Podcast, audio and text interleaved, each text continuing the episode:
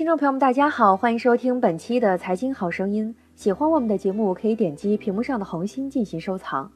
互联网加救助的困境。日前，很多人的微信朋友圈被题为“罗一笑，你给我站住”的文章刷屏。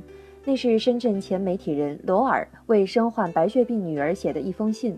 有人在转发时说，转发一次可让罗一笑获得一元的捐款。该文章迅速获得数十万的阅读量。罗尔仅通过微信打赏获取的善款就已逾百万元，远超治疗所需的费用。不过，很快有人爆料称，这起微信募捐是一家 P2P 公司策划的营销事件。随后，罗尔本人的信息也被网友挖了出来，比如他家有三套房、两辆车，还开了一家广告公司。有人还爆出了他的婚姻史等等。朋友圈刷屏，然后反转的剧情再次出现。一些原本同情罗一笑的捐助者和转发者非常的愤怒，觉得自己的善心被利用了。罗尔事件迎来了最终的处理，经深圳市民政局、罗尔、刘霞凤以及腾讯方面四方沟通，共计两百六十二万六千九百一十九点七八元的捐款将原路退给赞赏者，骗子罗尔的钱将原路返回，而那些收到钱的人们可能会更加失落。假如罗尔伤害了你，请依旧保持善良。一腔热血变成一地鸡毛之后，心灰意冷的人们拒绝这样的心灵鸡汤。罗尔事件在短短一天内的反转，嘲笑了太多爱心网友，狠狠地给人们滚烫的爱心泼了冷水。本来就女儿心切的父亲罗尔，亲自操刀美文，唤起情感，引出爱心。通过公众号转发一次捐一块钱的募捐方式，让生命托起希望。网络的发酵并不在罗尔的掌控中，很快他就被钱给砸晕了。而小同人的公众号则是另一个大赢家，粉丝人数成倍上升。十一月三十号，网上有人开始质疑罗尔家底深厚，在广东拥有三套房产。同时，此事件是深圳市小同人金融服务有限公司在背后做营销，而该公司高层刘霞凤和罗尔是十多年的朋友。事件几经反转，十二月一号的上午。罗尔等人发布了一份关于罗一笑事件的联合声明。声明中称，因罗一笑事件传播远超预期，带来不好的社会影响，作为当事人深表歉意。已募得款项将在征得捐款人同意的情况下全额捐出，成立专项基金。客观上说，每一笔网络募捐都牵扯着爱心人士的一份爱心，一旦与捐赠的目的相反，无疑会让社会各界爱心捐赠人士受伤。近年多次见诸报端的募捐，都曾暴露出超捐拒退、募捐善款数额不公开，甚至诈捐骗捐等问题，让参与网络募捐的社会爱心人士防不胜防。类似极端事件的出现，也在一定程度上折射出网络募捐的漏洞所在。深圳白血病女童罗艺笑事件引爆网络的紧急救援，也属于网络募捐的范畴。当下。互联网加慈善的模式正在我国慈善领域异军突起。一旦网络募捐信息不对等的特性被人利用，就可能让此种募捐形式陷入尴尬的境地。网络作为虚拟空间，爱心人士往往只能听到救助对象的一面之词，缺少必要考证，使其真实性受到质疑。部分受捐助者利用网络环境作秀，一旦真相大白，就会造成极坏的影响。个体救助卷入骗捐漩涡已非个案，类似的捐款争议事件频发。如果从社会公众角度来看，确实在一次次的伤害人们的爱心，让很多人再也不敢相信网络求助信息。无论是杨六金事件之后，还是罗一笑事件之后，都有人表示自己再也不会参与网络捐款了。但是这种想法又走入了另一个极端，毕竟。骗捐只是小概率事件，中国公益事业发展正处在初级阶段，互联网公益难免鱼龙混杂。但我们不能因噎废食，否定所有的网络公益慈善募捐。个别事件虽然出现反转，但爱心不必反转。实事求是地说，在目前社会保障体系还需完善的背景之下，个人求助募捐对于很多处于困境中的人是较为有效的个体救济方式。也是公民互助的精神体现，值得肯定。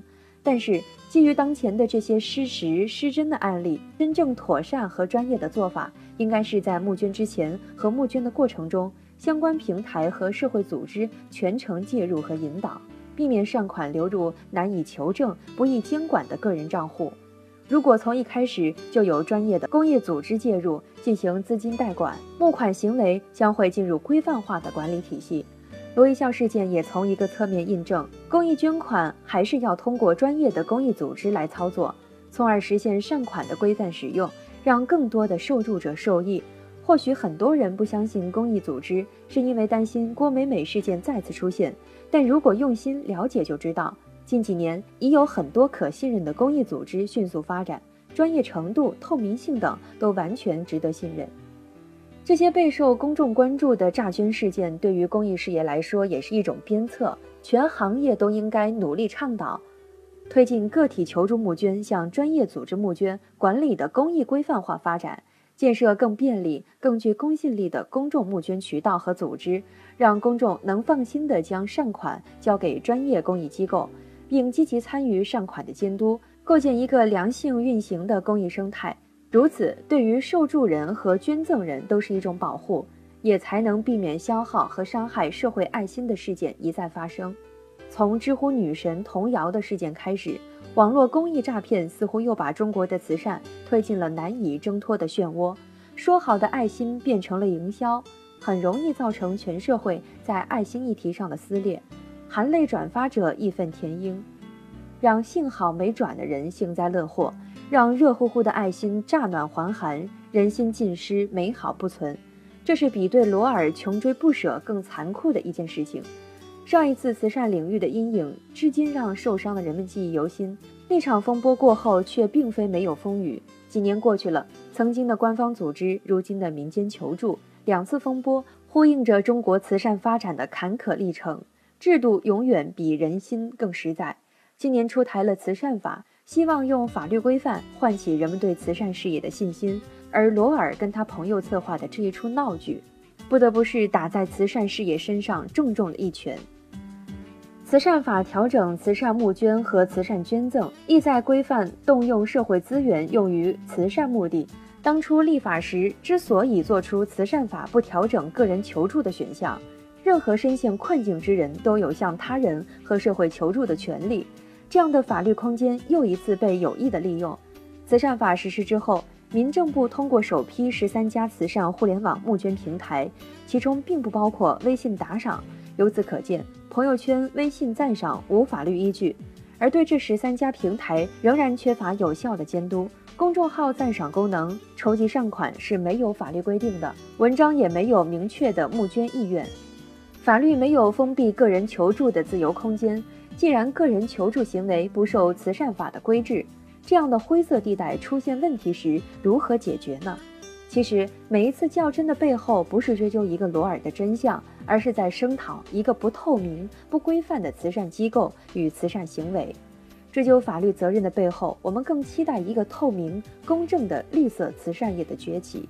说到底，与任何慈善机构的捐赠一样。网络募捐也要经得起诚信的考验，而让网络募捐得到良性发展，应当从三方面入手：其，相关网站或者监管部门应加强项目发起的资质审核，帮助网友对网络募捐行为进行真伪鉴定，从源头规避救助双方信息不对等的弊端；其二，由社会第三方机构加强对网络捐赠善款流向的追踪。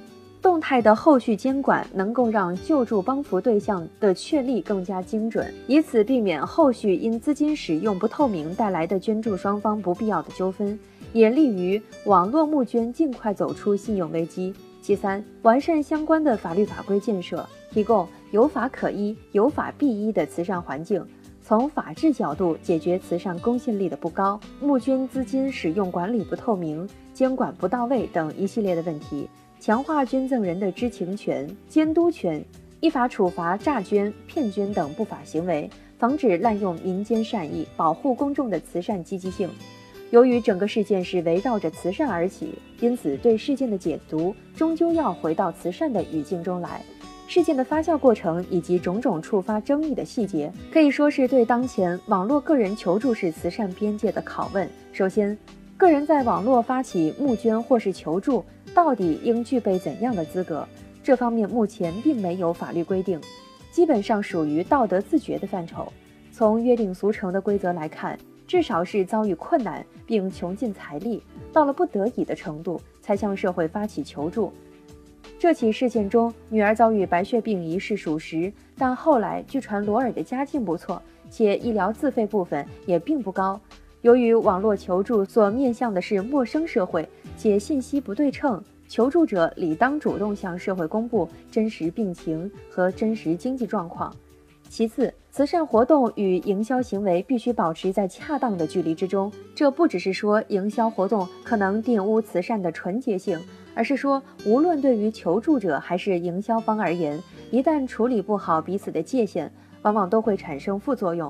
正如这件事件所证明的，尽管营销方的加入让罗一笑在短时间内获得了巨额捐助款。但已然对受捐助者本人和营销公司都产生了极大的负面影响，也伤害了社会的慈善热情。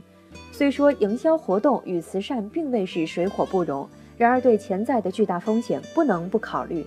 再者，对于未经正规慈善机构审核与专业操作的个人求助式的慈善，其真实性与规范性如何得到保障？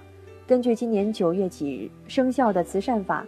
罗一笑这样的个人求助募捐并不受慈善法的保护，而界定到底是个人求助还是慈善募捐，主要是看募捐的目的是利己还是利他。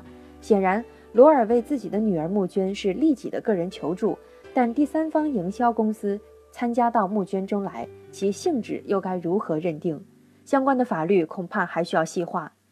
除上述疑问之外，该事件对于求助者和捐助者也都有启示意义。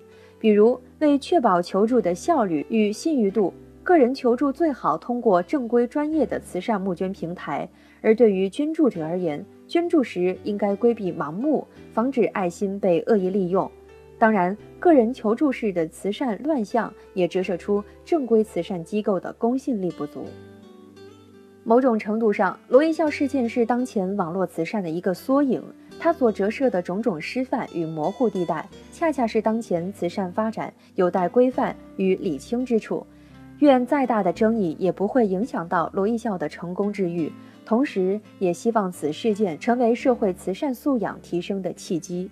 节目的最后，请关注我们蜻蜓财经的微信公众号，搜索“大圣说事”四个字，或者搜索“大肖说事”的拼音即可。好，以上就是本期节目的全部内容，感谢您的收听，我们下期节目再会。